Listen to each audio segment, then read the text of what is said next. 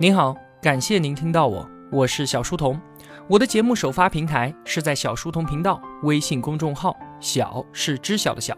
如果想与我们互动交流的话，请在公众号内回复两个英文字母 QQ，我会把交流群推送给您。小书童将常年相伴在您左右。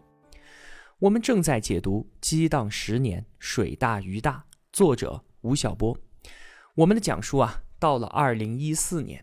这一期节目呢，我安排分为三个部分。第一部分是宏观经济层面，吴晓波说啊，这一年的宏观经济政策是继五年之前四万亿之后的又一次泡沫制造计划。第二部分呢，我们要说商业世界，这里有海尔张瑞敏的无所畏惧，也有国企经营者邓亚萍和宋林的悲歌。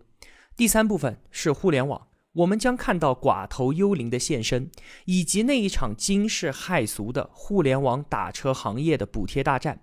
斩龙少年他自己也将变成为恶龙。这一期节目的文案有七千三百个字，我会用大概二十八分钟的时间为您讲述。我们就开始吧。自从二零一二年底党的十八大之后啊，新一届的领导人一直在试图消化四万亿货币超发的后果。银根紧缩，基础设施的投资呢也是大幅度的减少。那么楼市和股市持续的低迷，而到了二零一四年的第三季度，政策的方向就发生了重大的转变。之前被抑制了一年多的泡沫又卷土重来了。在九月份的时候啊，央行发布了一则重大的通知，说是对于拥有一套住房并且已经结清贷款的家庭，可以再次享受首套房的优惠政策。与此同时呢，住建部、财政部也是配合出台了配套政策，像是提高了首套房住房公积金的贷款额度，以及取消了一些收费项目。这可就意味着新一轮的楼市松绑周期突然的到来。紧接着，除了北上广深和三亚之外，全国所有城市都取消了或者是变相的放松了限购。政府呢，再度掀起了卖地的热浪，绝大部分城市在这一年都创下了零九年以来楼市交易的最高纪录。那么，在资本市场呢，同样的宽松型政策也是密集的出台，股市 IPO 重新开闸。上市公司的重大资产重组不再需要经过证监会的行政许可了，这就直接打开了上市公司并购重组的大门。仅仅就在半年之后啊，平均每两家上市公司就有一家涉足并购，这几乎可以说是接近疯狂。在这一年十一月份的时候，出乎绝大多数观察家预料的，央行突然宣布自二十八个月以来第一次降息，萎靡已久的资本市场顿时狂飙陡起。就在政策松绑和流动性宽松的刺激之下，股市呼啸飞天了。十一月二十八号，深沪两市居然出现了七千一百亿元的交易天量，创造了全球股市的一个历史性记录。中国股市在这个时候交易市值一举超过了日本。几天之后，十二月五号，交易量继续放大，竟然冲破了一万亿的大关。如果说啊，楼市和股市。是两把冬天里的火，那么真正的火山则是基础设施投资的再度启动。到了二零一四年年底的时候啊，国务院批复了投资总额达到一点五六万亿元的机场、铁路和公路的建设项目。全国有三十六个城市的轨道交通在建项目，总共完成了投资两千八百五十七亿元，平均下来每天的投资都超过了七点八亿元。这比起上一年啊。大幅增长了百分之三十三。二零一四年的冬天是一个躁动不安的季节，之前所设定的去杠杆、调结构的宏观调控目标，这个时候已经没有人再提起了。一个全新的泡沫周期正在如期而至。这和五年前那一场大张旗鼓的四万亿投资计划相比啊，这一次的泡沫制造计划在舆论造势上是非常非常之低调的。此外呢，在这一年。中央政府提出了新常态，认为说啊，中国的 GDP 增速从二零一二年起开始回落，是经济增长阶段的根本性转换。我们已经告别了过去三十多年平均超过百分之十的高速增长，因此啊，需要改变一切向金钱看的增长方式。我们要适应新常态，保持战略上的平常心态。那么关于新常态呢？从愿景的意义上来说，它意味着最高层对于下半场改革的战略性的判断，就是高速的成长周期已经结束了，中国经济必须要在中速的条件之下，继续生产要素的优化和结构性的调整。那么，在行政绩效的层面上啊，新常态宣告了 GDP 主义的结束。中央明确提出，不能够仅仅把 GDP 当做考核政绩的主要指标了，也不再搞地区的 GDP 排名。到了这一年年底的时候，全国就有超过一千个市县，也就是全国三分之一的市县，不再将 GDP 作为硬性的考核指标。与此同时呢，从这一年开始，各地政府都加大了环境保护的力度。之前我们说过啊，在过去的三十多年时间里面，中国经济的发展很大程度上是在漠视乃至是牺牲环境的前提下完成的，而这样的局面就将要被改写了。从二零一三年开始，最受大家瞩目的环境问题，应该就是雾霾了。一三年的时候啊，我国中东部地区频繁地陷入到雾霾当中，尤其是十二月份，雾霾涉及了二十五个省份、一百多个大中型城市，就连以蓝天白云、高空气质量而著称的圣城拉萨都出现了浮尘天气。那抗霾治霾，这个时候啊，终于成了一场全民战争。在今年的地方两会上，很多省市都把治霾列为重点政绩工程之一。北京、河北和陕西首次把 PM 二点五治理写入到了政府工作报告。北京市长王安顺更是签下了责任状。他说啊，二零一七年如果实现不了空气治理，那就提头来见。以上说的这些呢，就是二零一四年宏观经济的层面。接下来，我们把目光聚焦到商业世界。二零一四年的五月份，《中国企业家》杂志专门做了一期报道，题目叫做《一九八四 vs 二零一四》，第一代大佬能否引领新时代？报道当中就设问说啊，他们的时代是不是已经结束了呢？回望三十年前的一九八四年，我们在解读激荡三十年的时候，曾经把这一年称之为现代企业元年。在这一年啊，柳传志和联想，张瑞敏和海尔。王石和万科、牟其中和南德、潘宁和科隆，他们集体的出现，如同群星闪耀、灿若星河。而三十年后的二零一四年呢？这些人当中，有的已经泯然众人，有的身陷牢狱，有的人则在困顿中坚守着。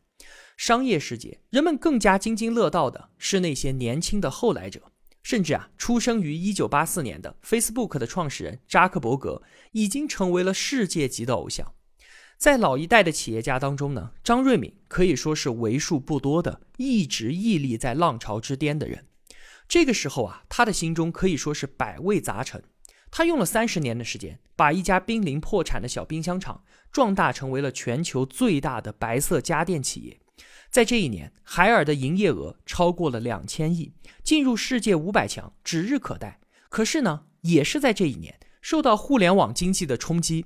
海尔的家电业务陷入到了成长乏力的困局当中，遍布全国各地的二十多万家专卖店，曾经是海尔最最锋利的销售利器，而如今却变成为了最沉重的负资产。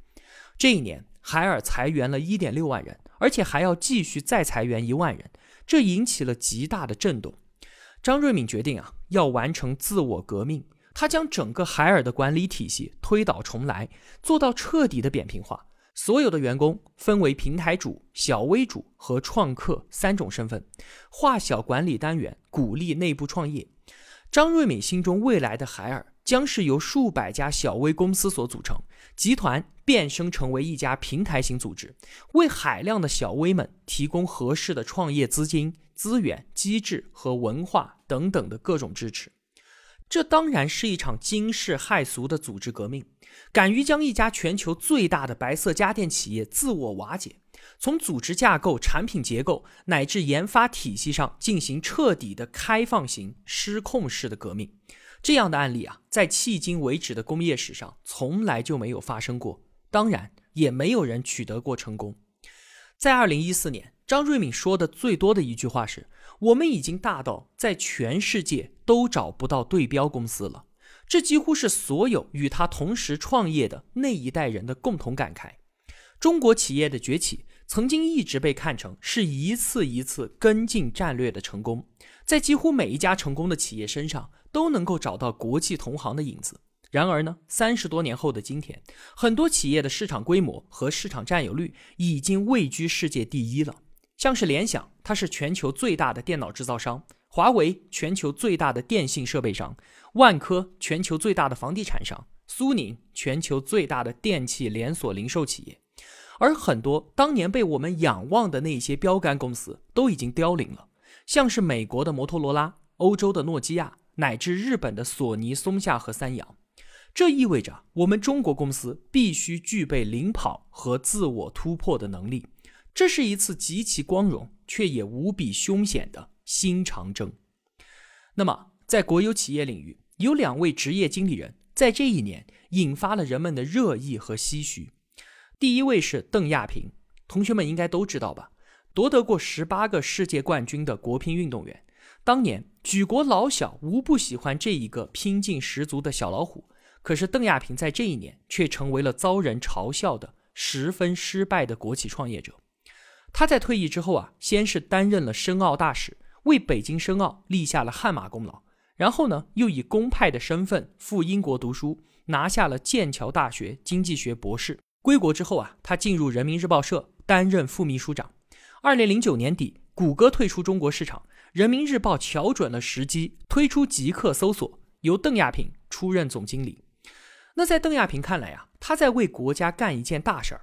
极客搜索的目标就是成为国家搜索，为国有企业在互联网市场上面争得一席之地。他拿出了当年赛场上的拼劲，非常的勤勉。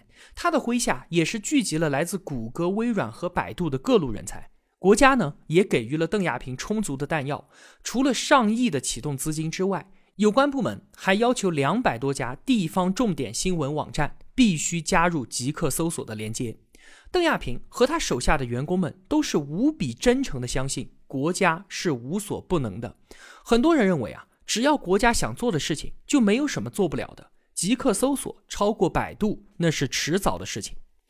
可是呢，在三年多的时间里面，极客搜索对于百度没有构成任何的威胁，它的市场占有率从来就没有到过百分之一。它的失败啊，再次证明。在互联网这片市场上，所谓的国家资源、所谓的国家资本以及所谓的政策倾斜，都不足以成为核心的竞争能力。最后呢，邓亚萍黯然离场，媒体一度传言他为此烧掉了二十亿人民币。虽然这个数字肯定是被放大了，但是骄傲的邓亚萍从来都没有正面的回应过这件事。与名满天下的邓亚萍相比，我们接下来故事的主人公可以说是没有任何的知名度。但是啊，他在今年的落马却在整个国有企业系统引发了极大的震荡。他就是华润集团董事长宋林。很多同学对于华润可能不是很了解，这家公司啊，在我国当代经济政治历史上可以说是相当的不得了，完全称得上是一家传奇公司。华润是由周恩来总理于一九三八年创办的，当时啊是中共在香港所设立的地下交通站。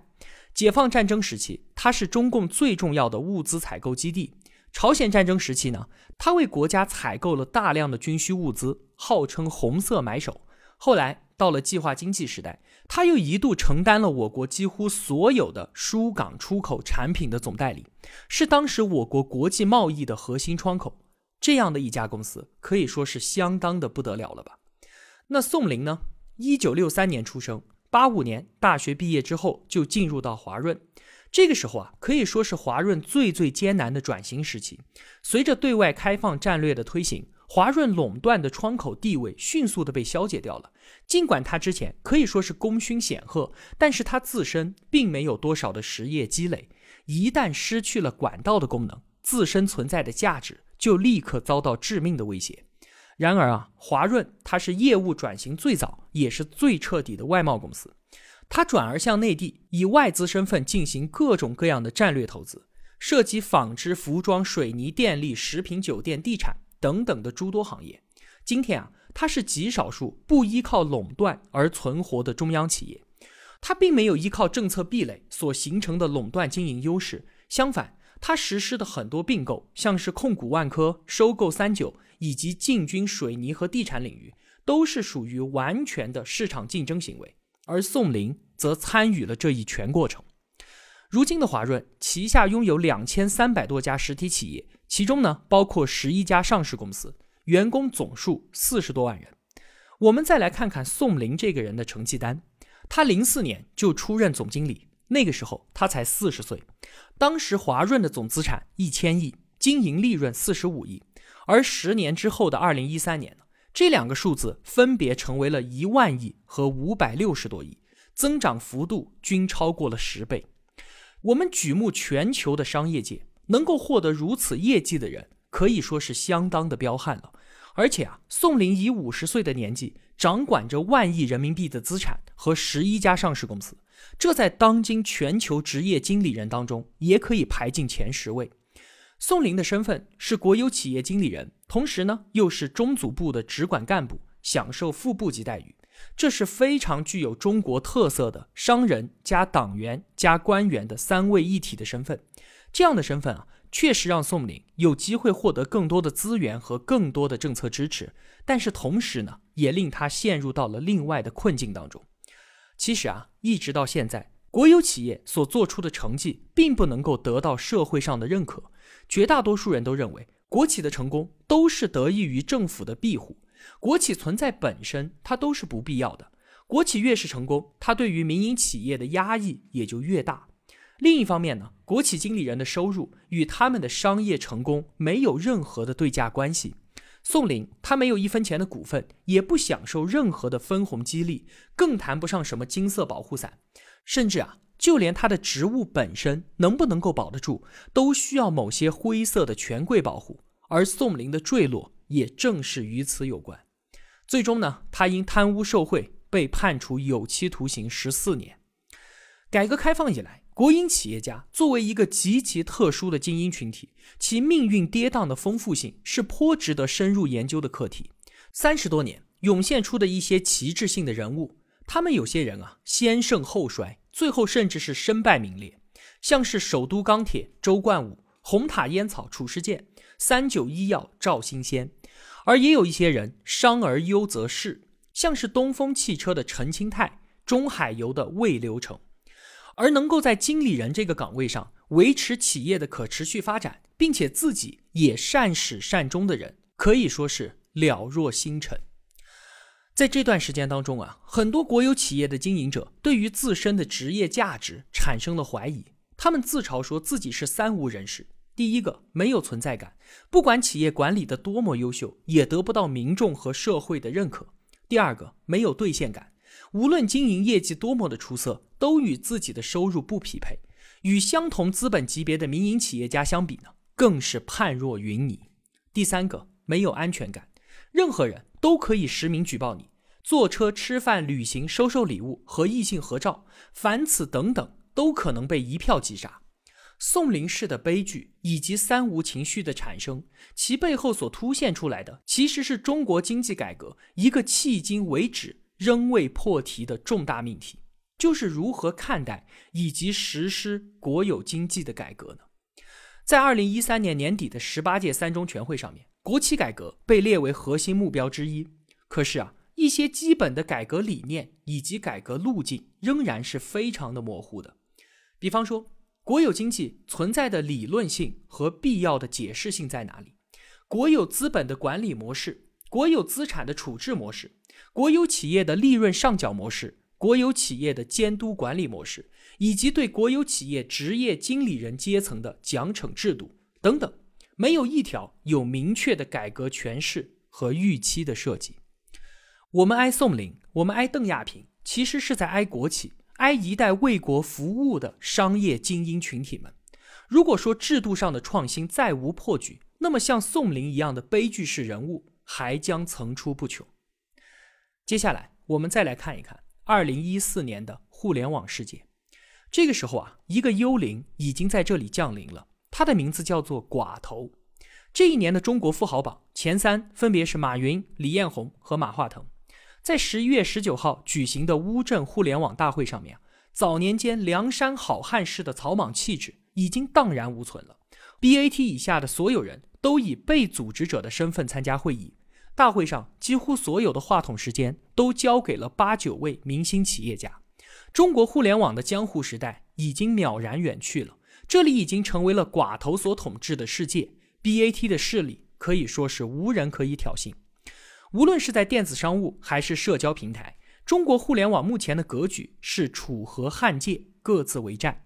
一线的寡头与垂直门类的领先者选边结盟，互为倚重；其他的中小业者呢？则分头投靠，避免成为微食之卵。乌镇大会被非常默契地开成了寡头们的联谊会，人们听不到任何垄断格局被撕裂或者是被冲击的声音了。在这一年的四月份，有一组调查数据被公布，无比真切地证实了寡头们的势力。在过去的二十个月里面啊，覆盖人数最多的五款 APP 分别是微信、QQ、支付宝、淘宝和 UC 浏览器。他们全部分属阿里和腾讯。我们放眼前二十覆盖人数最多的 APP，其中腾讯系有七家，阿里系也有七家，百度系有三家。另外呢，在所有手机用户的使用时间当中啊，腾讯产品占比达到了百分之二十八，阿里百分之七点五，百度百分之三点一，BAT 之和逼近了百分之四十。而且这个数据啊，还不包括他们所投资参股的公司。像是京东和优酷，我们大致算了一下，BAT 已经控制了我们超过六成的手机时间了。也就是说啊，我们每天打开手机，在所谓的自由浏览和消费的时候，其实多半都是在 BAT 帝国的疆域之内。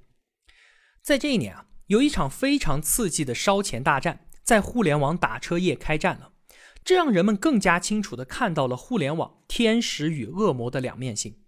中国的互联网打车起步于二零一二年，成为在北京创办滴滴的同时，吕传伟在杭州创办了快滴。这两个人啊，曾经都是阿里巴巴的员工。一三年，吕传伟拿到了阿里巴巴的投资，快滴与支付宝打通。因为支付的便捷性，它明显超出了竞争对手一个身位。那最好的盟友呢，就是敌人的敌人。陈维很快就找到了钱老板的天敌马化腾。对于马化腾来说呢，陈维的出现让他突然看到了一种可能性，就是一次追击支付宝的机会。当时啊，在中国的移动支付市场上，支付宝占到了百分之七十，而腾讯只占到了百分之三。与阿里争夺移动支付的入口，是马化腾当时的第一号战略任务。就在阿里入股快滴的同一个月，腾讯火线注资滴滴一千五百万美元。九月份，滴滴接入到微信和 QQ，也实现了移动支付。到了二零一四年的一月份，滴滴再次拿到腾讯领投的一亿美元投资。炮弹充足的陈维想出了一个补贴的点子，就是乘客和司机只要使用滴滴，就可以得到几块钱到十几块钱的补贴。这个想法马上就得到了马化腾的支持，双方约定补贴的成本，滴滴和微信共同承担。那在补贴政策推出的第一个星期啊。滴滴居然发出了一亿多的补贴，出行订单暴涨了五十倍，原有的四十台服务器瞬间就撑不住了。陈为赶紧连夜致电马化腾，腾讯调集了一支精锐的技术团队，一夜间准备了一千台服务器，并且重写了服务器架构。程序员连续加班七天七夜，到最后啊，有的人连隐形眼镜都摘不下来了，有的人甚至直接就昏迷倒地。紧接着呢，快滴也迅速的跟进了，一场刺刀见红的补贴大战一触即发。程维日后回忆说啊，补贴让订单量激增，烧钱的速度也是越来越快，从一开始的一天几百万到几千万，再到三四月份的时候，一天就能烧掉一个亿，这真的是烧的心惊胆战啊！如果是把一亿现金堆在房子里面，真的拿火烧，恐怕也得烧一天吧。这一场补贴大战诱发了民众的莫名狂欢。滴滴和快滴所发放的补贴和红包共计将近四十亿，有超过七百万个出租车司机成为了滴滴和快滴的用户。中国出租车行业的格局陡然变天。那率先发动战事的滴滴成为了最大的赢家，其用户呢突破了一个亿。而另一个获益者呢就是腾讯。他通过补贴以及在这一年春节所引爆的微信红包，极大的提高了自己在微信支付市场的份额。到了这一年年底的时候啊，他在支付市场上的占比已经大幅度的逼近支付宝了。这一场空前的补贴大战，在中国的商业史上颇有教科书一样的意味。它表明啊，互联网一旦实现了用户和服务的直接连接，那么任何曾经被公认为是理所应当的中心和中介，都将被无情的解构。这样的趋势是无法阻拦的。它并不会因为所谓的主管部门、相关利益集团的抵制就能够回到从前。中国的出租车市场长期都被地方政府和国营利益集团把持着，成为了效率低下、服务质量饱受批评的僵化领域。可是啊，就在滴滴和快滴的攻击之下，旧的格局以难以想象的速度被击溃重构了。然而啊，互联网公司在提高效率的同时，它绝不是一个只为了带来公平的纯洁天使，相反，它在把旧的世界摧毁的同时，更加渴望着建立新的垄断秩序。快滴和滴滴不但重构了出租车行业，更是在两强相杀当中，令其他的打车软件无地立足。接下来的事实是，这两家公司在资本的力量推动之下，于二零一五年情人节合并。二零一六年，滴滴又并购 Uber 中国，进一步的。巩固了自己的寡头地位。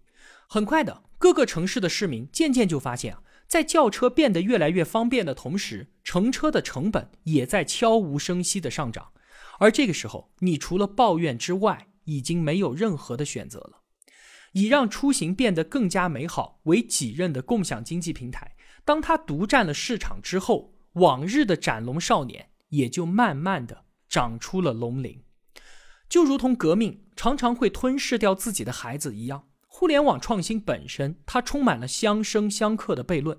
但无论如何，从来都没有哪一种垄断会是值得我们去赞美的。好了，这就是激荡十年当中的二零一四年，我就为您分享这些。如果我有帮助到您，也希望您愿意帮助我。一个人能够走多远，关键在于与谁同行。我用跨越山海的一路相伴。希望得到您用金钱的称赞。我是小书童，我在小书童频道与您不见不散。